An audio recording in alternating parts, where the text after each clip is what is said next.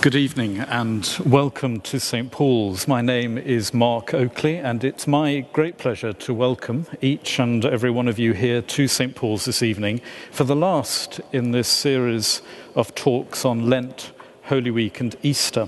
And I'll introduce, of course, our speaker in a moment, but for those of you who've not been to one of these events before, I'll just explain how it works. In a moment, uh, Bishop Stephen will speak about how we can keep the 50 day season of Easter well. And he'll speak for about 30 minutes or so, and then we will have plenty of time for you to ask him questions.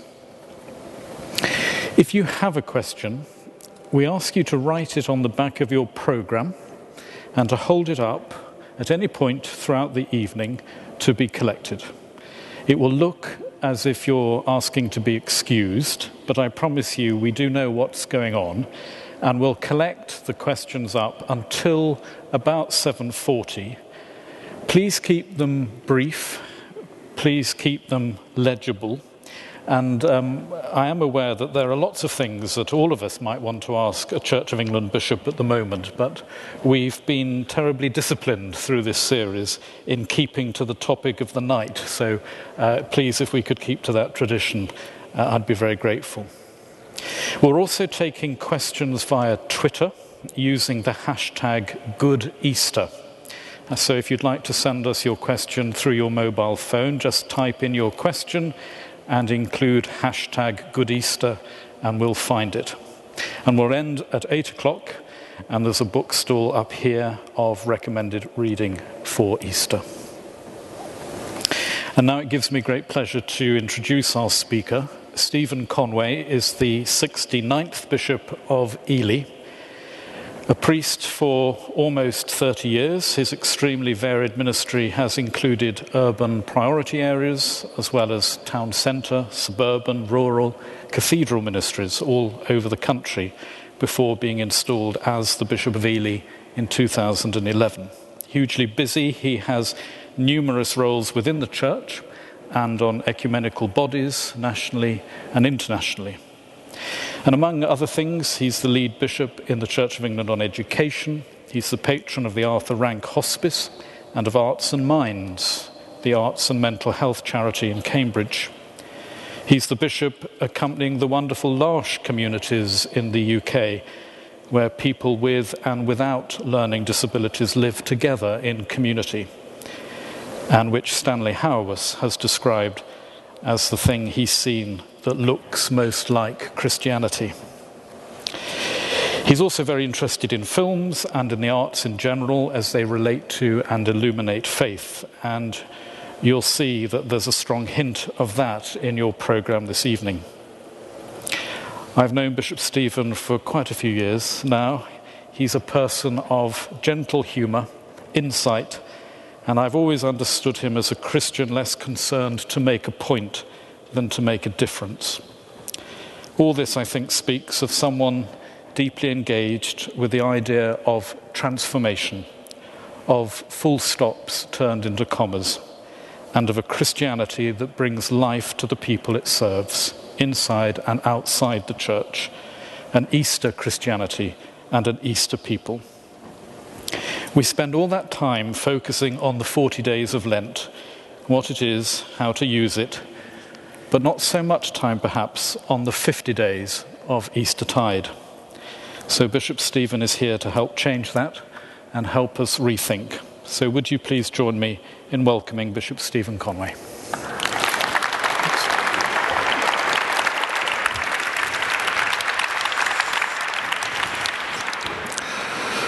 It's a joy and a privilege to speak at the invitation of the St. Paul's Institute and for an evening to live Easter with you. In popular culture, any religious celebration of Easter appears in a minor key compared to Christmas. And we know that the Easter cycle is a season upon which all seasons depend. The Lord who comes to share our life does so with delight and purpose. He shares our life in order to change it. We are invited to be transformed, even transfigured, by resurrection life. The invitation issued to us, however we have received it, is to go deeper into Easter faith. I used to work at Durham Cathedral. At its west end, the cathedral has a beautiful Galilee chapel. The name signifies that it was the gathering place for processions through the cathedral, symbolizing Jesus' journey from Galilee to Jerusalem and our journey from earth to heaven with him who has been raised from the dead. In my Easter sermon this year, on the last verses of St. Mark's Gospel, I said the spine tingling invitation is to follow Jesus by taking up our own cross, to lose our life for Jesus' sake in order to find it. The gospel is open ended because we are invited to have faith that there is open space for us to inhabit in the new creation. There are pages yet to be written of the gospel of Jesus Christ, the Son of God, on your heart and mine. Fear and bewilderment, thank goodness, are not the opposite of faith. Faith in God empowers us to dare to lose what is holding us back from finding our true worth in Christ, this and any Eastertide. We can rest in not having all the answers. Happy endings which tie up all the loose ends are for fairy tales. Gospel endings are wide open with the hope that Christ is risen.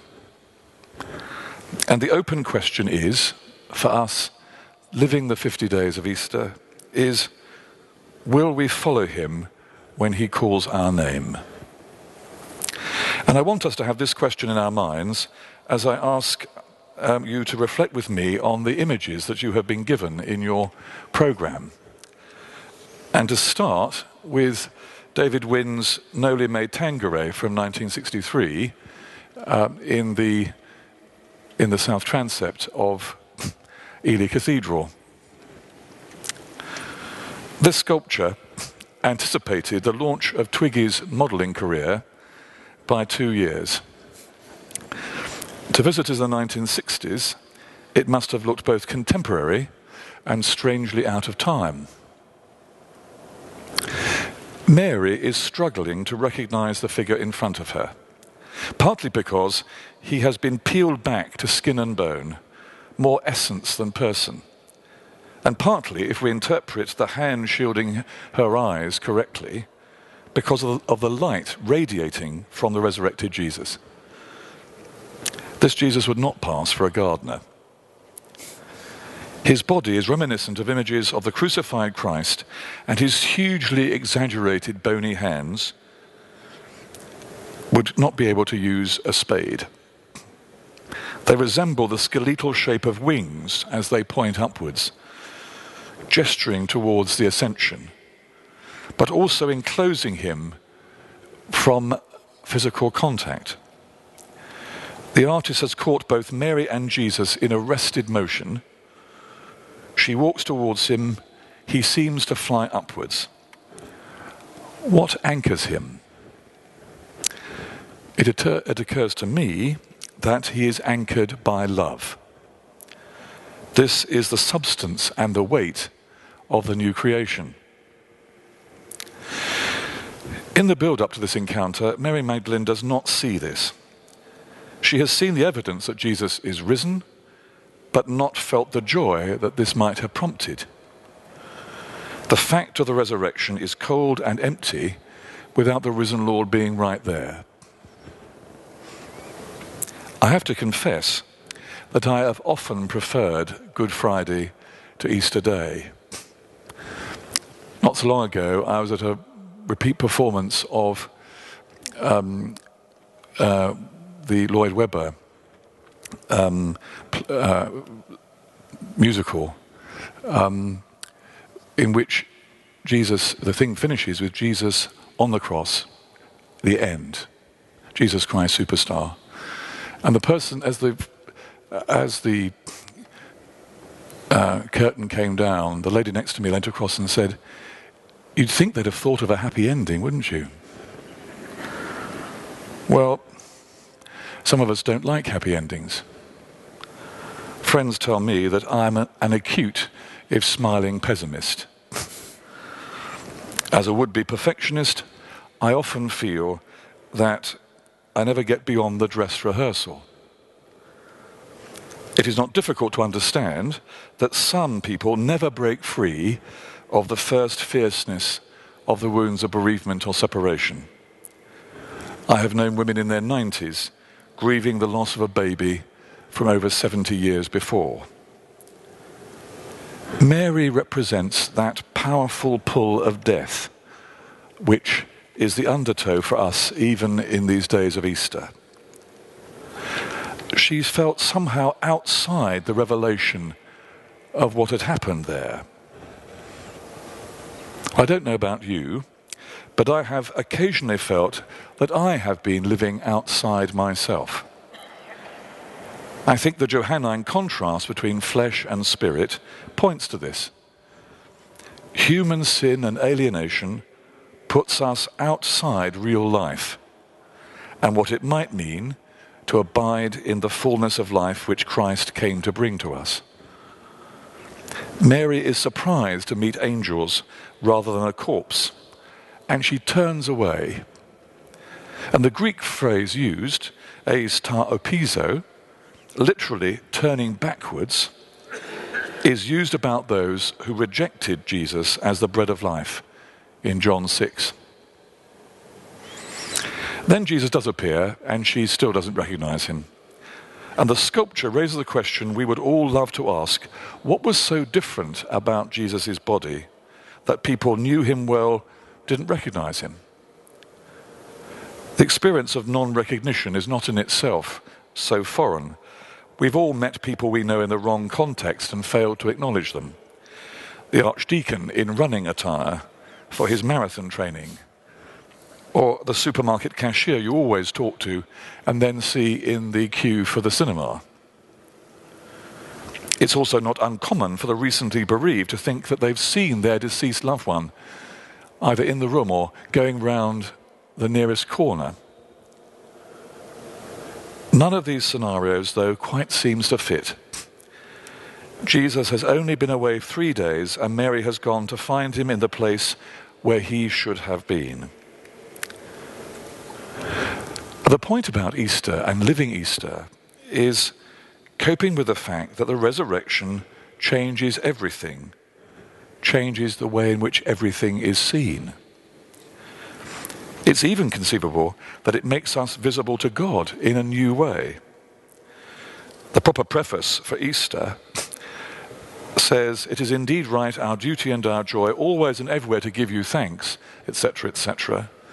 For by the mystery of his passion, Jesus Christ, your risen Son, has conquered the powers of death and hell and restored in men and women the image of your glory. Think what it must be like for Mary Magdalene to have been the first redeemed human being whom the risen Jesus sees. Think what it might be for you and for me to be that redeemed person whom in, in this Easter tide Jesus sees. And in some way we feel seen for the first time truly as we are. And as Jesus looks on Mary, there must be something of the wonder of the first creation. And it's not surprising that poets and iconographers have played with the idea that Christ's cross and Adam's tree stood in one place. Certainly, John Donne writes about that in his hymn to God, my God, in my sickness. And then there is this sonnet for Easter dawn by one of the priests in my diocese, Malcolm Guite, as a meditation on the meeting which this sculpture describes. He blesses every love which weeps and grieves, and now he blesses hers who stood and wept, and would not be consoled, or leave her love's last touching place, but watched as low light crept up from the east. A sound behind her stirs, a scatter of bright birdsong through the air.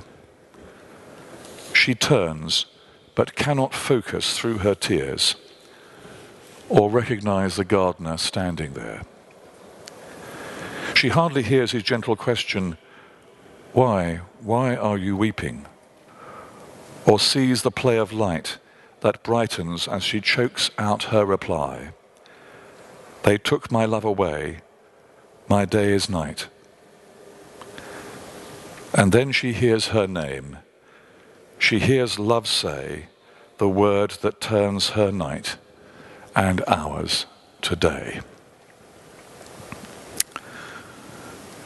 Following Mary Magdalene as our representative, living the resurrection means that the consequence of being sane and named by the risen Christ is that we are invited to see what the beckoning to be a new creation might mean.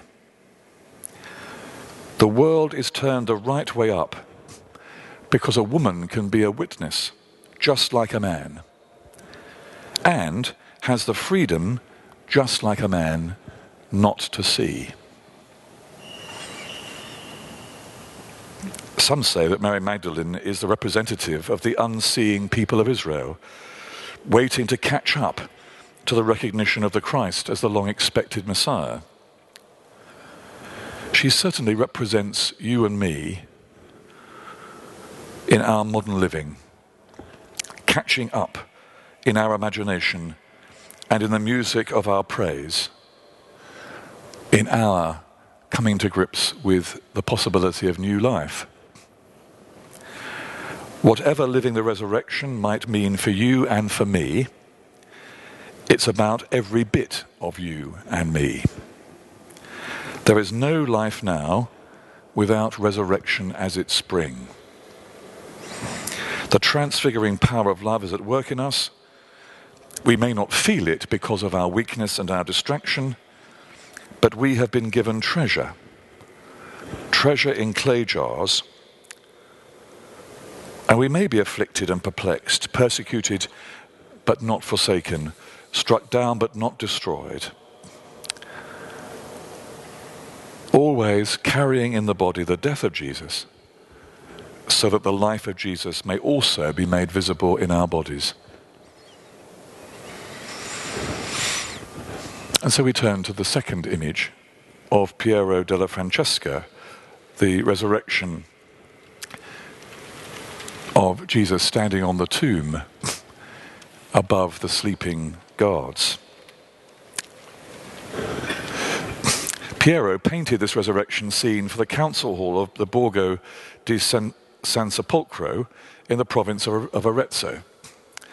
The town seems to have taken its name from the relics brought back from the Holy Land, San Sepolcro, the Holy Sepulchre, and early chroniclers referred to it as the New Jerusalem. Was this in the artist's mind when he painted Christ emerging from the tomb?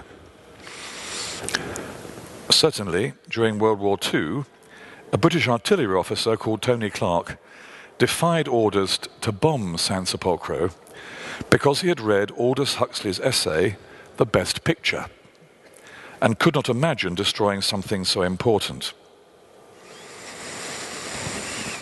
There are several things to note about this scene. The tomb itself is a classical sarcophagus, alluding to antiquity and to a pre Christian past. And the emerging figure is entirely unlike the emaciated body depicted by David Wynne.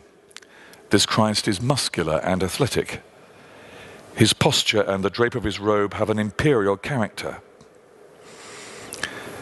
There is something almost ludicrous about placing this majestic Christ in relation to the rest of the picture. Behind him, this rustic hillside scene, perhaps drawing upon the local landscape. The sleeping guards in the foreground are in the clothing of the artist's period, sleeping through the final conquest of death. And we might feel that were they to wake up, they would join the many who did not recognize the risen Jesus because of the limitations of their own expectations. He turns up in the wrong place, in the wrong shape. The severely injured corpse they had been set to watch is only faintly alluded to in the small scar on Jesus' right hand side. Otherwise, he is Christ in majesty, at the same time statuesque and poised for action, carrying his banner of victory. And although his crown may be made of thorns, it's made to look like a golden coronet. He is the Christian world emerging from the past, a picture of mobility and strength, which Huxley, unsurprisingly, has very little to do, says has very little to do with any Christian theme. Huxley, writing his essay in 1925, said this was the best picture ever painted. It's the best picture in the world because of, in his view, of what it has to say about the human spirit. However, I am intrigued and inspired by the representation of that perfect union of the abiding and beautiful human character of the resurrection with the divine vindication and power of the God who glorifies the beauty revealed on the cross and pours the grace into all creation from that place. What we celebrate in these days of Easter is that there is no place or situation where the risen Christ does not have access. Many of you may be old enough to remember the Alan Bennett sermon. There was always a little bit in the corner of the sardine tin that you can't get out. Is there a little bit in the corner of your life? I know there is in mine. Well, in Psalm 139, we meet the inescapable God. Where can I go from your spirit? Or where can I flee from your presence? If I ascend to heaven, you are there. If I make my bed in Sheol, you are there. If I say, Surely the darkness shall cover me, and the light around me becomes night, even the darkness is not dark to you. The night is as bright as the day, for darkness is as light to you.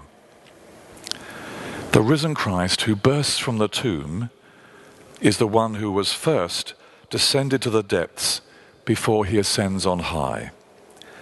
The prologue of St. John's Gospel is wholly fulfilled. The light shines in the darkness, and the darkness did not overcome it. Living in a post Christendom culture, such an image of Christ as the noblest expression of the classical ideal can appear passe and even arrogant. Nevertheless, we are reminded that the inescapable God is the source of all creativity and liberty of thought and imagination. The risen Christ reigns in the architecture of all of our learning and reflection. As those living Easter, we are light bearers and those who are called to open up spaces with and for others. And we must not lose our courage, particularly in this capital city to promote and live the new creation in the abundance of our ideas and hopes, which we desire to bring to bear on the shaping of the city. What starts here in London has the opportunity to inform the world. The world may sleep, but Christ still emerges unexpectedly over our barricades to bring about the profound revolution of the kingdom bearing the banner of love. And the apparently ludicrous revelation of Christ in this local landscape for Piero della Francesca is no accident. It reminds us in Eastertide of the power and responsibility given to us to be looking for and building Easter environments for people. I spent the afternoon with a property developer looking at how we might turn housing developments into communities where people live as well as sleep. Creating places where people thrive in community rather than hunch in dormitories. And so we move to the Stanley Spencer, the resurrection with the raising of Jairus' daughter. Resurrection has been a theme of Spencer's painting following on from the First World War. Here, he, stri- he develops the resurrection theme during the Second World War and afterwards when he was working as a war artist at Port Stanley near Glasgow. One day he walked up a hill where there was a cemetery and he recorded that this felt to him like the Hill of Zion. And he began to work on a series of large panels using local people, shipyard workers and their families, as his inspiration. And out of this came eight very large canvases. Three of them now make up the triptych in Southampton of the resurrection with the raising of Jairus' daughter, which was completed about 1947. The reproduction I've given you, sadly, fails to convey the detail and animation of this painting. In the central panel is a scene in Jairus' house, an ordinary small unpretentious brick building of the, of the period. Through the window, we see the little girl sitting up on a bed. Jesus stands at the foot of the bed, pointing to heaven. Other bystanders, overcome with emotion, bury their faces in their hands. Outside the doorway of the house, in the left hand panel, the wonder that has just occurred is linked to a scene of wild rejoicing and reunion of women emerging onto the pavement from the house. Perhaps they've come out to report the child's healing. Over one of the external doors is a small Union Jack, maybe rather frivolous, but a rather quirky and domestic reminder of the flag of victory in the hands of the Piero Christ. And the pavement itself is erupting as people emerge from under the slabs. These are the dead being raised, helped out by each other and by the living. What do we make of Jesus' finger pointing upwards? Spencer was interested in heaven, and his paintings of resurrection scenes suggest that he thought of it as a place of recreation, where people were themselves made new in this life, living eternal life, living Easter right now, appropriating the future of eternal life and its energy in our lives today. Lives potentially filled with happiness, no matter what we have been through in the past. Jesus is suggesting that heaven is all around and that the animated goings on outside are not a distraction but a breaking in of heaven on earth. The Lucan account of the miracle of the raising of Jairus' daughter is set in an interesting sequence of events. Jesus has gone to Samaria with some of his disciples and also some women, including one whom he had healed of demonic possession. He goes on to encounter the Gerasene demoniac, and then he's summoned urgently to the house of Jairus on the way healing another social outcast, the woman with the hemorrhage. By the time he gets to Jairus' house, there is ample evidence of his power over sickness in all its forms. Now he is challenged to raise the dead in front of mourners and bystanders. And he does so focusing on the faith of the parents of the child. In this wild imagery of Spencer, we're helped to imagine the authentic joy of first hand experience of the conveying of the news of this new life lived in Easter. This chimes very closely with Rowan Williams' thesis that the resurrection is first an experience of healing and forgiveness, which creates new patterns of life together and so reveals a fresh understanding of a social God, not tied to God's physical presence with us in this or any time but to the identity of a community living in the community in the power of God's Spirit. And so we turn to the final picture in your collection, the Christus Rex by Peter Eugene Ball, which hangs above the pulpit in Ely Cathedral. It was a Millennium Commission it is mounted on a pillar behind the pulpit and has the extraordinary effect of hovering over the preacher. And with their elongated faces and huge eyes, Ball's characteristic gilded driftwood figures are not unlike Romanesque depictions of Christ in majesty.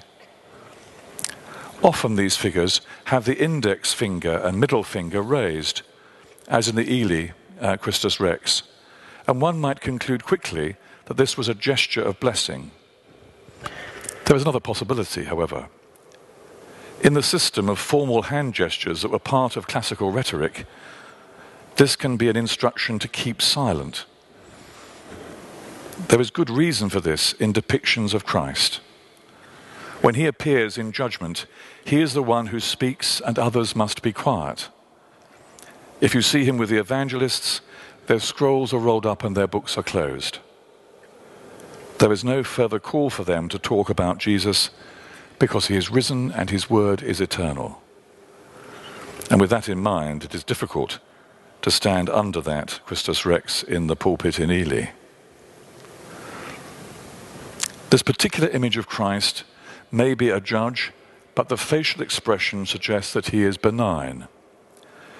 This is the God whose judgment is to have mercy, who came that we might have life in abundance, whatever the cost to him.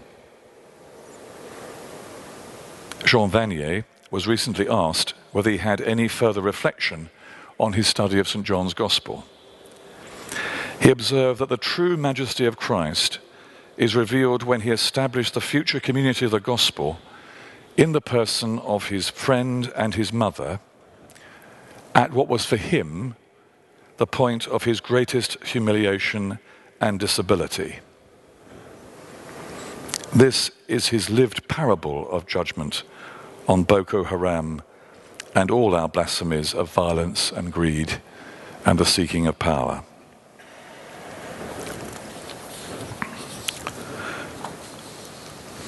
Living the resurrection is about inhabiting that space, that space of encounter where we are called in community, into community by Him. And this is an invitation into joy. The picture you haven't got in front of you, uh, but you might find on your smartphone, is the picture of Donatello's sculpture carving of Mary Magdalene as an old woman. This was, this was uh, produced in 1453 when Donatello was already an old man. He was, he was producing this study along with studies of John the Baptist in order to display what it might be to continue to live into old age with, with vigor and purpose and hope. It is not a statue of her presented in the usual Renaissance way as a courtesan. She stood in the Duomo in Florence as an old woman shaped by penitence and reparation. she still bears the marks of the one freed from terrible mental anguish. You can hardly tell where her wild hair ends and her rags begin. But she is on the front foot. She is framed as a witness to Easter faith. Mary Magdalene discovered that she need no longer be defined as a person by her sins or by other people's caricatures of her as a person freed by Jesus from turmoil and mental anguish. She has accepted the restoration of the inner beauty that is the birthright of the sons and daughters of God. When this statue went for restoration some years ago, the restorers discover that Donatello had threaded her hair with gold leaf. Canon Oakley and I are unlikely to be so bedecked. But the principle is to be lived. A good Easter is life lived shot through with grace and glory, hoping for that transfiguring by love, which makes us the healed and forgiven community of the resurrection.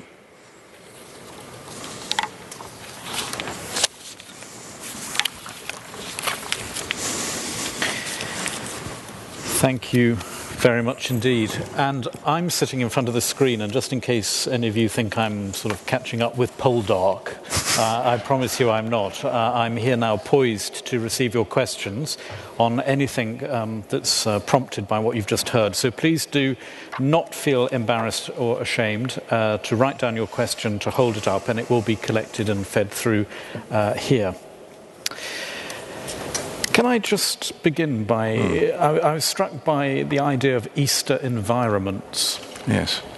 Um, and I was thinking as you spoke about the, the icon that you can sometimes see of, of Jesus standing on a rather precarious looking bridge, reaching out to Adam and to Eve, and the padlocks of hell are all mm-hmm. shattered around.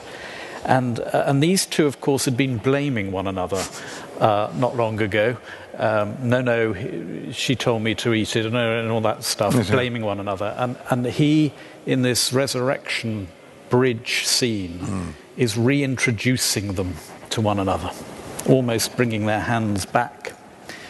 And I was wondering whether an Easter environment, when it mm. comes to, say, housing, is about the business of trying to reintroduce human beings to one another in a different light.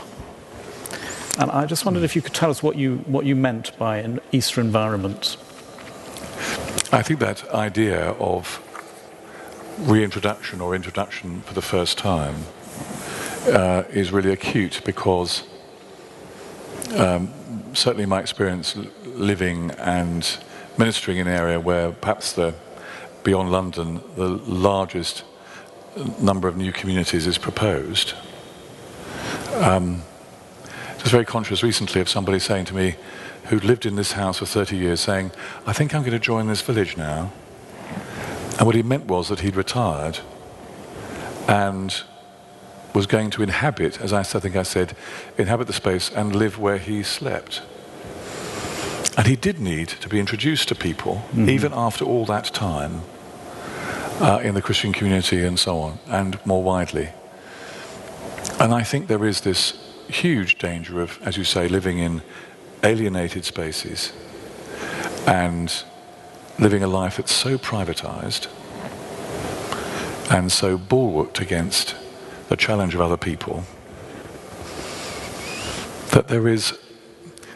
You, you, you introduced me kindly talking about the whole point of transformation, how people are given the opportunity for transformation because it's not something that happens on your own. No. And I think that by Easter environments, creating spaces where, figuratively at least, people are coming up um, through, the, through the concrete, being ra- pulled out by others into, into new community with one another. Mm. And, and um, you know, I, I, don't often have meetings with property developers, uh, and certainly not ones where they agree with me. Mm, And he was he really captured it, was mm. captured by this. Because it seems to me that a resurrection faith is going to be a political faith. Mm. Because as soon as in the scriptures the followers of Jesus begin to say after the resurrection, Jesus is Lord. Well, that's yes. Exactly you are right. saying, and Caesar isn't. That's right. And that's a political statement. It is. And then the apostles go out and they get their, their lives ended in this resurrection faith. So this is political stuff. It's political and it's certainly it is dangerous. Yeah. And, and there's no getting away from its being dangerous. I think that uh, you know, even bishops, you know, writing a pastoral letter uh, to the churches um, brought forth a reaction out of proportion to the rather gentle way in which it was expressed. Um, even just by saying that we should try to be good neighbours. Mm-hmm. But it's a political statement mm-hmm. to be somebody's neighbour and believing in the transfiguration of those whom we find it difficult to comprehend. Um, I was, um, before we came in, we were talking about a religious community where um, somebody was saying, well, it's great that God chose me for this community. Why didn't he bother to consult me about the other beggars? Mm. And even in Christian community, mm. maybe even a distilled way in Christian community, there's the danger of embracing the other and actually being seen in the way that finally Mary Magdalene saw Jesus. Questions have started to come in. Thank you. Keep them coming. Um, first of all, why do you think we keep Lent so much more faithfully than Easter? Well, I try to address that in my own situation, as that, you know, in some ways preferring Lent. I think that um, I remember uh, a former bishop, Anglican bishop in Mozambique, Dinis Sengulane, um, came to preach at Westcott House uh, when I was there, and he said, it stuck with me over you know, more than 30 years now, he said, the problem about us Christians is that we, we fail to believe that God is not withholding forgiveness. It's that we don't want to be forgiven. We're comfortable with the spiritual arthritis of our sins. And I think that one of the, the things about Easter, and again it's dangerous, is this readiness to move from the tomb, from, in a sense, the comfortable um, stench of death and, and despair and loss. And to look into the garden and see the possibility of life, which might mean dramatic change for us. I mean, I'm very privileged to meet people who feel, believe that they're being called to ordination. And again and again, finding people who've been surprised by an invitation into life they had not predicted. Um, and I think that we live that out in the church, that we, um, that we sometimes, I mean, we're so fearful uh, in the church so often and forget that Jesus has said to us, Fear not, I have overcome the world. That's the bursting from the tomb that we live. And so it's, um, I, I would hope that we could, um, with wisdom, move into that, move out of our places of safety and try new life. I remember one of the. I hear a lot of sermons, of course, nowadays. Do, sure I you do, too many. And um, uh, one I really remember uh, here was on the feast of John the Baptist, and the preacher got up and looked at the congregation and said, "Could you all please just get up and change seats?" And you can imagine uh, the resentment that Yes, was. Uh, fired at him through a lot of disgruntled looking Anglican faces. Uh, but gradually, you know, some bold person moved and, and another, and it sort of caught on. And after a good sort of three or four minutes, uh, people resettled. Uh, and then the preacher just said, You know, if it's taken you so long just to change seats, imagine what it's like to try and change your life. With the with the idea of John the Baptist's call to to, to, to a U- U-turn in your life.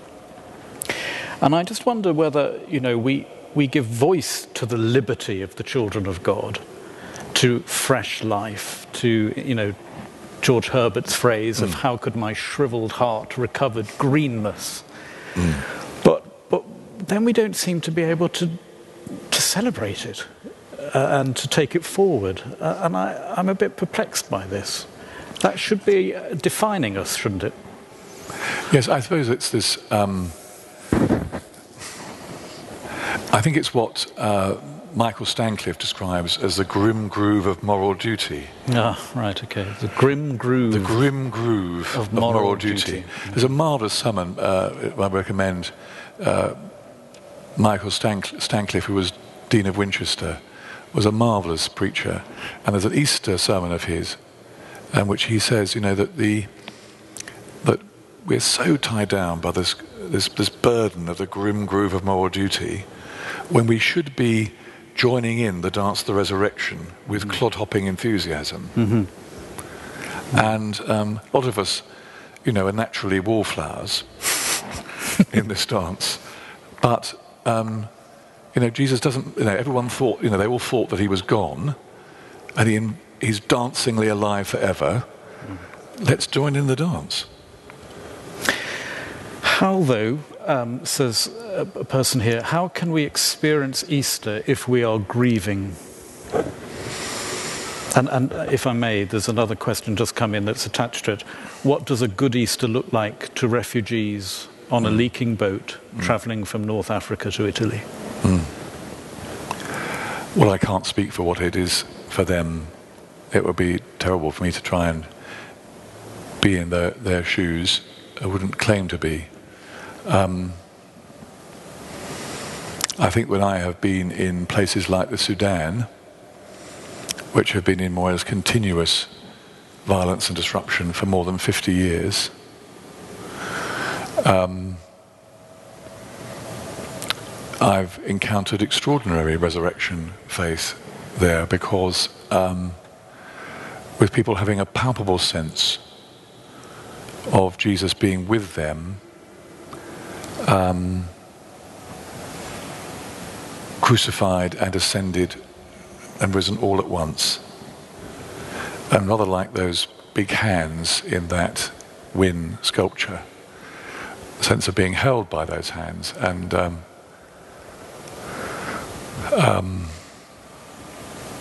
my, going through a bad bereavement myself at the moment, and um, and I I've got lots of questions, but um, I've come across a lovely tile that I put a hot mug on, and it said "Alleluia" anyway. and you know that I think that the the rabbis in Auschwitz put God on trial. And they found God guilty. And then there was a shocked pause. And the rabbi said, the chief rabbi said, let us pray. Mm-hmm. And I think that there's something about the inescapable God um, who holds us and Ah, well, I just believe that you know, in the, even in the figurative drowning of his going into that into the Jordan to be baptized, that all the chaos of that sea, of that dreadful scene in the Med, that's just one of so many scenes, um, that the crucified and risen Jesus is in the midst of that roiling fear and horror um, but it has to be the crucified God who's risen that's worth believing in in that setting. It's the Jesus on the cross that is most humiliated, as Jean Vanier says, at his most humiliated and his most disabled, mm. who moves out of himself even then and says, This is your son, this is your mother. Mm. Because I, I think we're so used to hearing Almighty God, all powerful God, but forget that if, if you are love, you are vulnerable. And, and you understand grief because it can be no other way. And this is, you know, this is the, you know, this is the Son of God who um, weeps um, over his, his friend Lazarus. Um, you know, that this wasn't some kind of fix. This is the Son of God sobbing mm-hmm. for his friend. Mm. Yes, I, again, I remember a sermon, I remember three sermons in this place, and one was by the, the uh, dean two deans ago who was very near his own death. And he preached up there on, on, on Dylan Thomas, though lovers be lost, love shall not and death shall have no dominion. And of course, he was Welsh, and I've never oh, forgotten the way he, he used the resonance of this line um, so powerfully uh, to remind, though lovers be lost, love shall not. Mm. Uh, and uh, he, he died not too long afterwards. It's uh, very poignant every Easter, I remember him. Uh, I must carry on. There are more um, questions coming in. How do you have a good Easter when you only see the fact of the resurrection, not the faith of the joy. Hmm.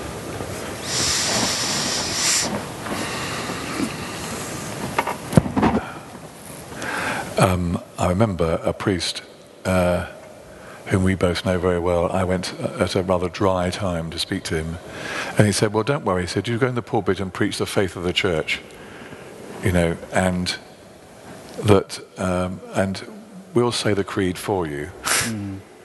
Mm-hmm. So the sense in which um, part of it is how we are held by others when we're living with the fact more than we're living with the joy. Um, but there's a, in Ruth Burrows, one of Ruth Burrows' books about prayer, she refers to one of her sisters in this Carmel, in this very enclosed contemplative community,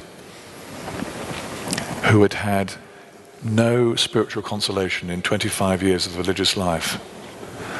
And Ruth Burrows says, What on earth, why are you still here? And she said, Well, I made a promise. And there's something about the palpable absence of God which paradoxically makes him so real to me. And so I think that there are, but actually knowing the fact is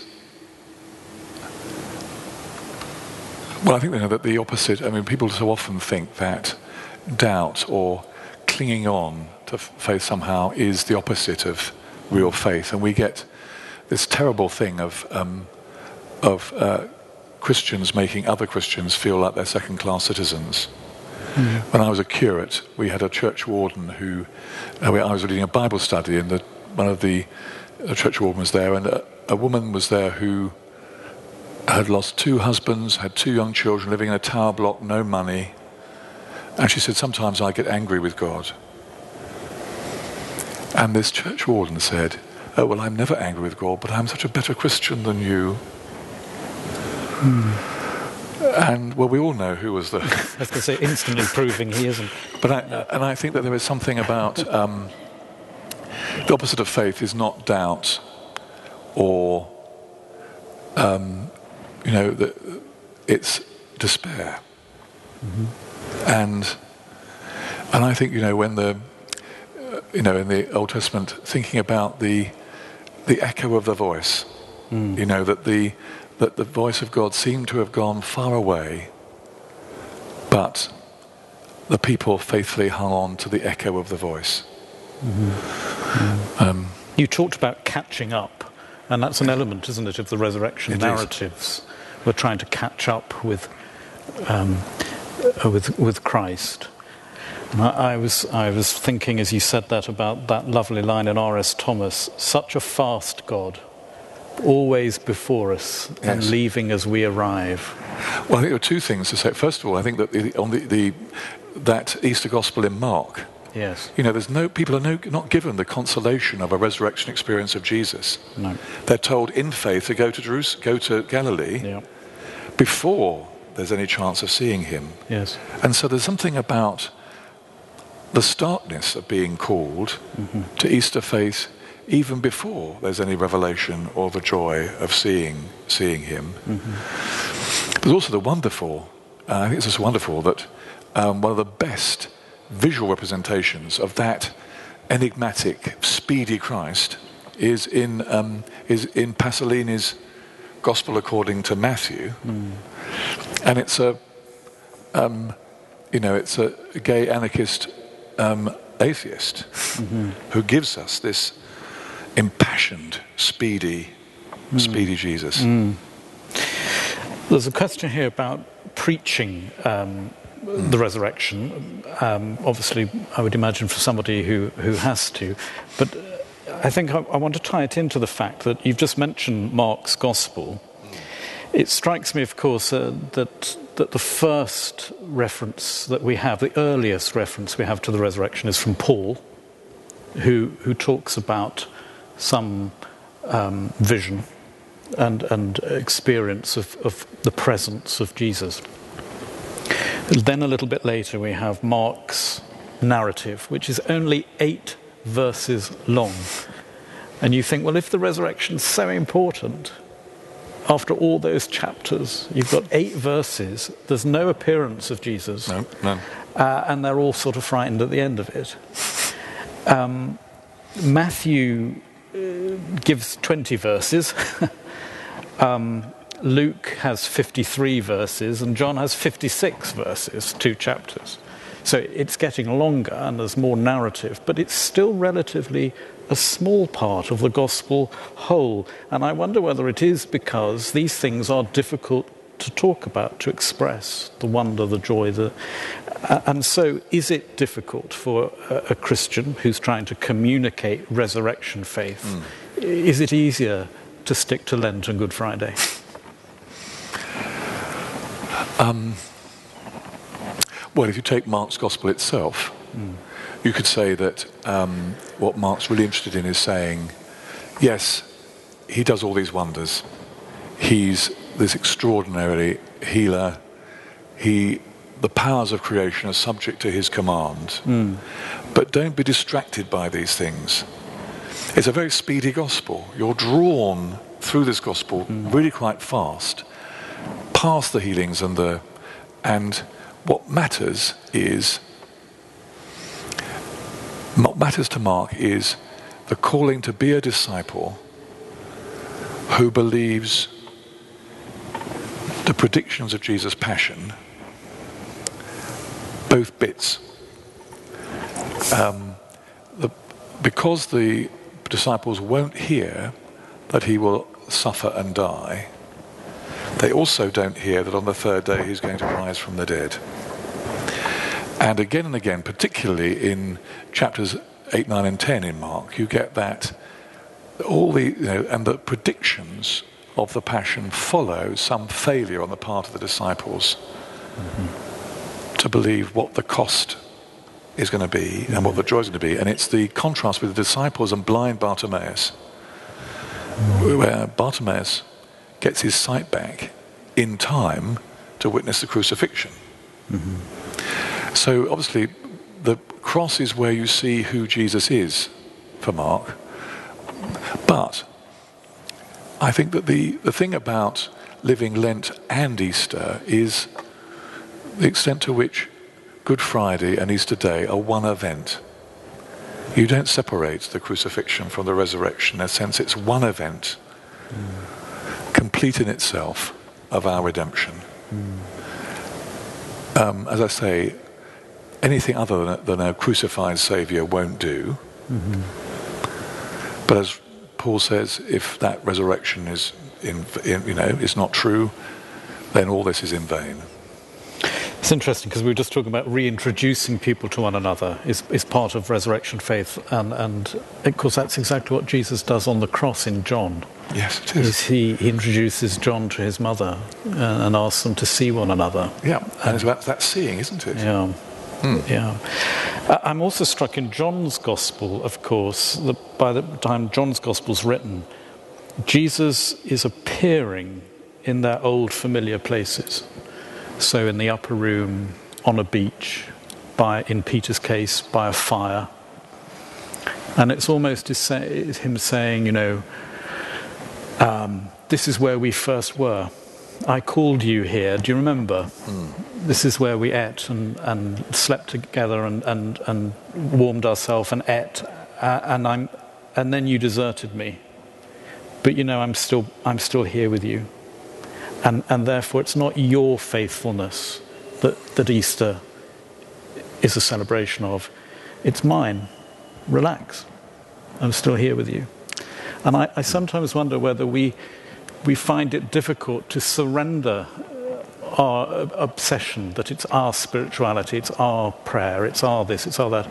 Actually, say, actually, resurrection is about God celebrating us and being faithful to us. When you think about that uh, encounter in, in John mm. between Jesus and Peter and Peter, Simon Peter on the beach, mm.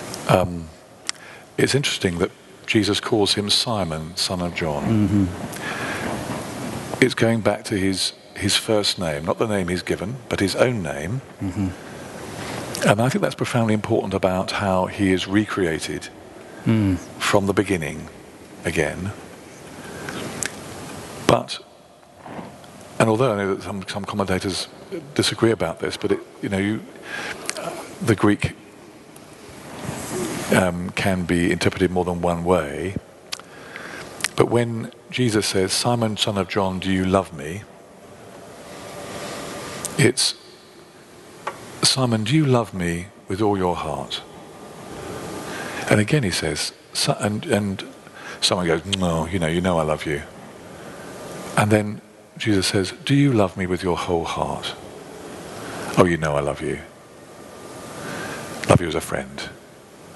And the third time, Jesus says, Simon, son of John, do you love me like a friend?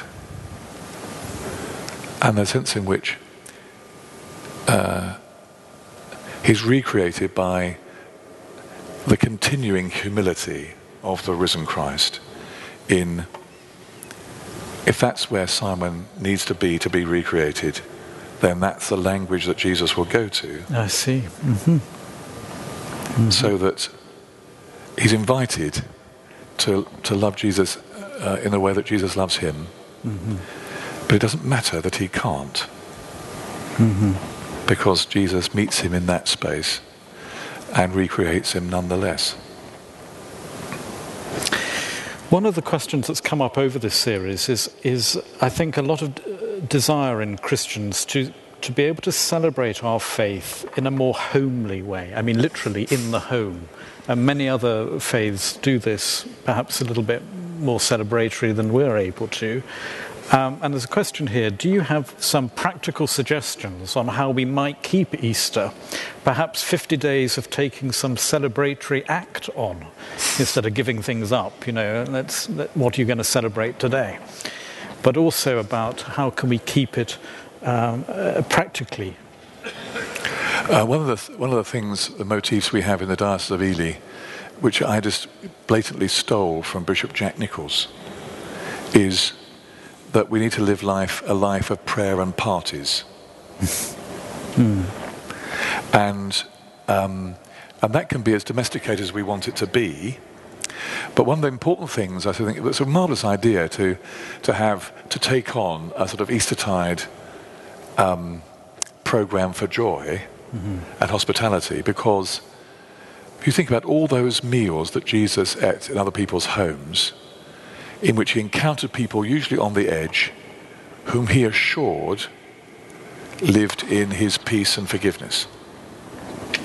And I think if there are opportunities for us to open our homes, um, well, I live in a very big house, and uh, and uh, and I justify it by filling it with people a lot of the time, for them to. I know some women, clergy, meeting in my meeting in my house today, and I made the point of going to to to greet them and saying that my my home was theirs for today, and if we could do something radical like that in Eastertide, um, with wisdom, because I mean we could open the door to the whole world, and um, friends of mine went away for the weekend recently and left their son in the house, and the house party that was going to be for was unfortunately displayed on Facebook and became 44. So we need to have wisdom about this. Mm-hmm. But I think that um, I think I will go away and think about, you know, just as one makes recommendations for Lent um, about spiritual disciplines. I think it would be really good. I think I'm going to go away and think of a, at least some spiritual disciplines for Eastertide for myself. Mm. Well, I, I I mean, medieval Christians were more imaginative in many ways than, than we are, I think, particularly in liturgies. And of course, many of you here will know about Risus Paschalis, which was um, one way that uh, we know in, in parts of southern Germany, particularly, uh, the preacher would get up on Easter Day and would almost become a bit like Frankie Howerd uh, and start telling rather ooh Mrs. jokes, rather naughty um, to get the congregation laughing. Uh, and it's not always easy. Uh, so, you know, he w- was a bit of a sort of carry on vicar routine.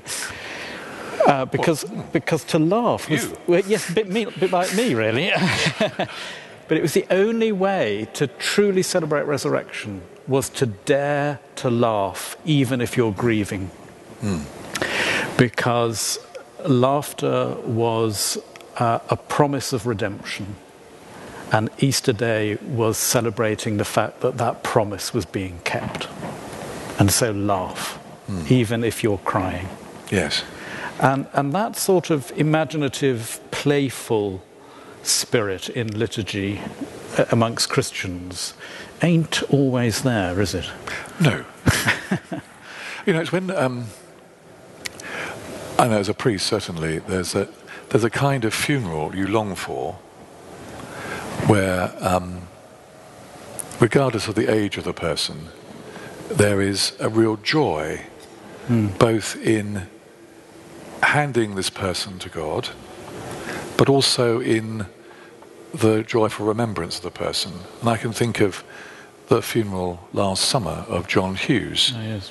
who was the dean of Jesus College in, in Cambridge, and um, a theologian, a priest of enormous gifts and and a very mischievous humour.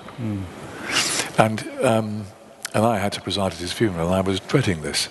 And although there were moments in it which were appalling, really appalling, it was the most wonderful occasion, paradoxically, in which his gap, gap-toothed smile was in our hearts. There was, there was, there really was that that laughter through the tears. And I think of my own experience of bereavement that um, the most important thing, and this is, I suppose, connects with being a witness about Jesus, is that the worst possible thing that we can experience when we're grieving is that other people want to shut down the conversation about the person who has died. And that could be the wor- most alienating thing for the most bereaved is nobody wants to talk about them anymore, the person who's died. And there are so many forces at work in, in our society that really don't want us to talk about Jesus. Mm-hmm. It's too vulgar, you know. Mm-hmm. Christianity ought to have died in polytoimbe language. It's just all too vulgar to carry on. Mm. But actually, being a witness is saying we're not going to stop talking about and acting out the extraordinary reality of God. Because if resurrection's about anything, it's about confirming that our faith is contagious. Yeah, and that um, exactly so, exactly so.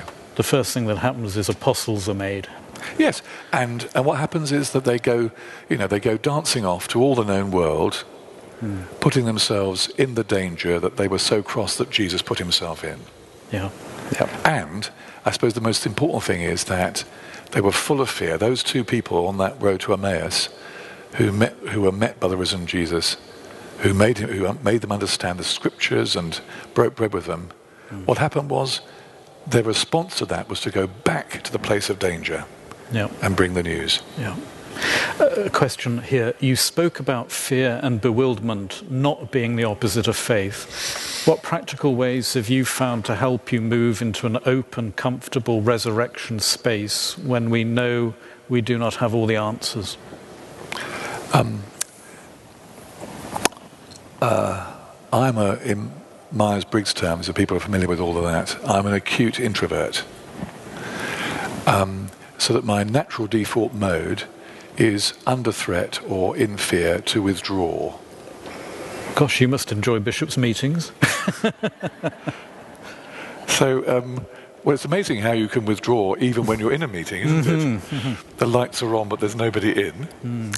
Um, but actually, that there's, I think that the where I have gained learnt the most is about um, not doing that, and um, and seeking to move outward into community. I think that the this is what the point I was making that Rowan Williams makes in his 1980, I think it's 1982. It seems you know, it's only yesterday, but he wrote a book on the resurrection in 1982, in which he's saying the most imp- the thesis is that the most important thing about the resurrection is finding healing and forgiveness Yes. with others Yes. and that um, we don't easily do that on our own. Yeah.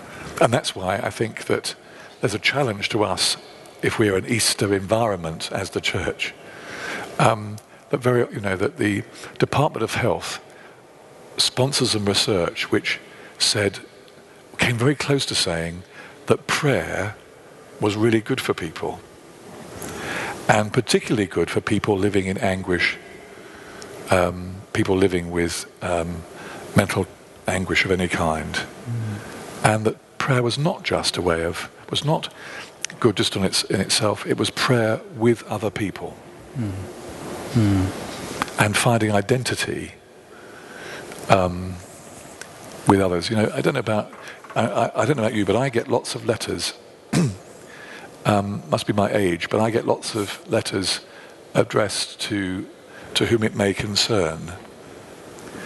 Um, quite often, letters off, offering me um, middle-aged supports. um, right. And um, and that, you, know, you get these letters, and you throw them away. And just occasionally, you get a letter that says, Beloved. Of course, as a bishop, I get the equivalent of those green ink letters, mm-hmm. where if, I'm, if somebody says, My Lord, I'm in for a telling off. Mm. But that, with that space from the to whom it may concern to the letter beloved, and I think that um,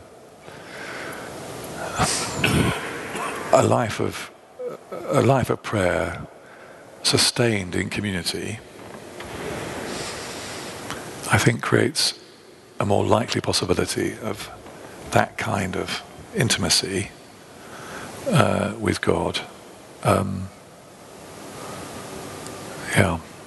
I love the fact we have an introvert bishop speaking of resurrection, and last time we had a very extrovert bishop talking about Holy Week. Uh, I think that's how it should be. Um, a question here. In exposing oneself to grief, as we've talked about, from loving and losing, how does one refresh and move on rather than become dry and prematurely dead? Mm. Hmm.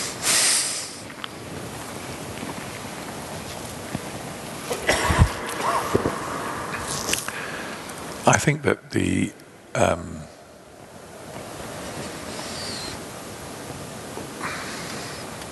that's. I mean, I think the experience of the disciples in the upper room before Jesus appears is um, a death before death, and um, and I know that's um, and we can easily move to a sort of quick answer. Oh well, then here Jesus appears and says, "Peace be with you," and everything's fine. Mm. I don't think that's that's not what I would want you to say. I think that um, one of the things is be realistic about our griefs. You know, there's so many people wanting to get us get get us over something long before we're ready, mm. and I think it's about they say at least two years before over the preliminary um, features of a very um, deep bereavement. Um, but I think there was something about um, well, it's like prayer itself. Um, you know, Michael Ramsey said was asked how long he prayed for every day, and he said, um, "Oh, f- f- f- five minutes, uh, five minutes." But it takes me an hour to get there. Mm. And I promise to turn up. I don't promise that anything will happen. Mm. That's God's business. Mm-hmm. And I think maybe that in grief, maybe the only thing one, there's a sort of discipline about putting oneself in the way of life. Mm-hmm. Um, maybe that's all that one can do. Um, even if it looks like you're, you know, you feel separate and somehow aside from life, but at least to put yourself in the way of it. Um, and that you talked about, you know, our Easter faith being contagious. just putting ourselves in the way of life that might that might catch us. Uh, and also, the, the, the, other thing that comes through, isn't it, is that Easter faith is courageous. And we tend to think of heroics, you know, going off like Paul in a, in a boat and shipwrecked and all that. But actually, for, for many people, the greatest act of courage of the day is getting out of bed. Yes, and I, I knew I had a friend. She was a priest, and she had a severe personality disorder. Yeah. And um, she sustained full time ministry as a priest. I mean, she sadly died of something else um, a while ago. But there was no courage like that, as exactly as you say. Mm. There was that, and I said, "How do you do it?" She said, "Well, rather like that nun in the Carmel, I promised." Mm-hmm. And but nobody, well, hardly anybody knew the courage that it took her to get out of bed every day and get washed and and face the world. Yeah. And I think we just need to be, you know, mark our admiration for the people who do. I, I, I always remember Donald Winnicott, the um, the psychologist who worked a lot with children, mm. always used to say that his one hope was he would be alive when he died. Yes. Uh, and and that it was that aspiration that kept his work and his relationships uh, going. May I be alive when I die. Yes. Um, there's one, time's are going on, yeah. I'm afraid. There is one question here which I think we've been skirting round. Okay, go on. So here we go. Uh, save the d- difficult to the last. What do you think really happened that morning? Did he really rise, or is it just a metaphor? Hmm. I think it's really interesting that, um, as far as I know, um, nobody in uh, well, uh, nobody has, uh, in most of the art I've seen, tried to depict the resurrection itself. The scripture doesn't seek to describe what, what God does with God mm-hmm. in that space. Um, so, but do I believe that there is a real body. Um, I think I do. I think that the the invitation, I think it's because I find it very, very difficult because of the incarnation not to believe in a physical mm-hmm. reality mm-hmm. of God in Jesus, and and I think that that for me that physicality is profoundly important in the resurrection. And if, if you're allowed to have a favorite doctrine, um, then I think it, for me it would be the ascension. And the idea of the risen, glorified body of Jesus with those scars, with the ugliness of that, is takes my humanity into heaven. And I think that's that needs for me needs to be a more physical reality than something physical. You know, Jesus in I think it's in Luke, Jesus, you know, says, you know, or the Luke says that they, they wonder if they were seeing a ghost. And I don't know, I've not not, not done much exploration about ghosts, but I think experts on the paranormal say that mostly ghostly activity is like a loop of some traumatic experience in the past which has no consciousness of its bearing on the present. Mm. And I don't think a God who's a ghost would have any bearing on my life. Mm-hmm. And uh, I think it's Marcus Borg who says that when you read the resurrection uh, narratives, no matter where you come down on physical empty tombs and all that, uh, debate, uh, you are always dealing with historical memory in metaphorical narrative. You are, absolutely. So maybe sometimes the questions need to be reframed a bit because yes, and I think that, that uh, but I think that you know, um, You know, David Jenkins, who was Yep. the bishop who ordained me, got into terrible trouble for allegedly saying there's some conjuring trick with bones. And, um, and it was the then Dean of Durham, uh, very different from, from David, who wrote in the Times if you stand at the altar with this man on Easter morning, presiding at the Eucharist on Easter Day, you have no doubt in the profound faith of this man in the resurrection of Jesus, no matter how you frame it. And I think the Eucharist is a really important way of that metaphorical framing Yeah. because you know when the Jews remember the Passover, it's not somehow a, just a past event. Mm. It's you know they've got the brick dust of Pharaoh's brickyards in their hair, and they're ready to flee. Yeah. Um, and I'm sure that Jesus intends that we should be remembering in that way, Yeah.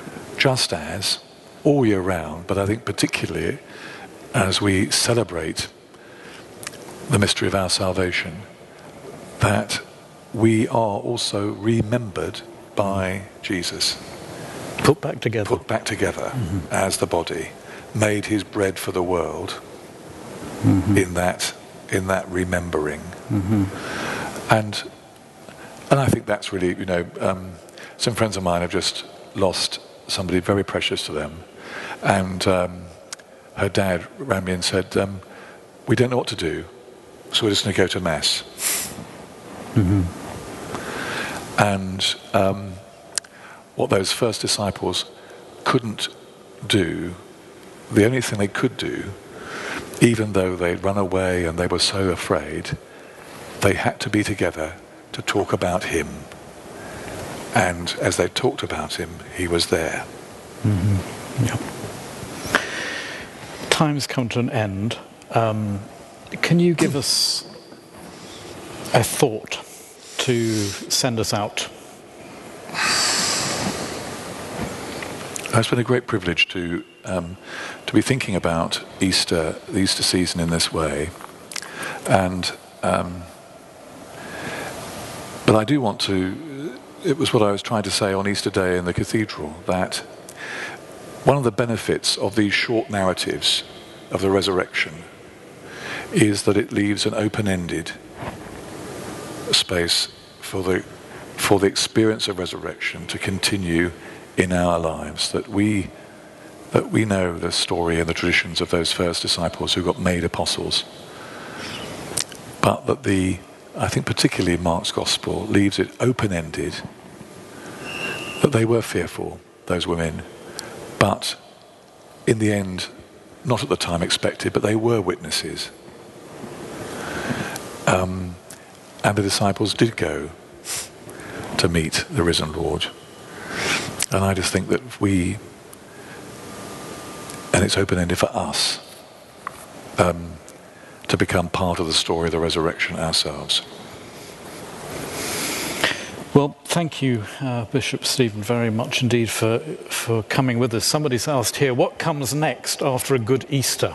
And um, More Easter. more Easter forever and ever. Actually, I, I, can, I can, hot from the press today, I can tell you that in December we'll be having Rowan Williams coming to talk about how we can keep Christmas.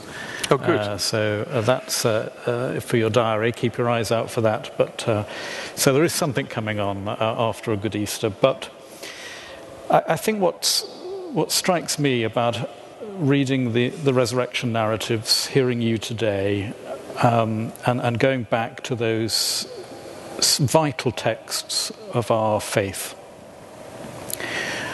Uh, and realizing again that no matter where we are, our griefs, our losses, our doubts, it's His fidelity. It's His It's fidelity. His fidelity towards us. That what strikes me that this, the Easter story tells us is each of us is worth more than the worst thing we've ever done. And that has also political consequences.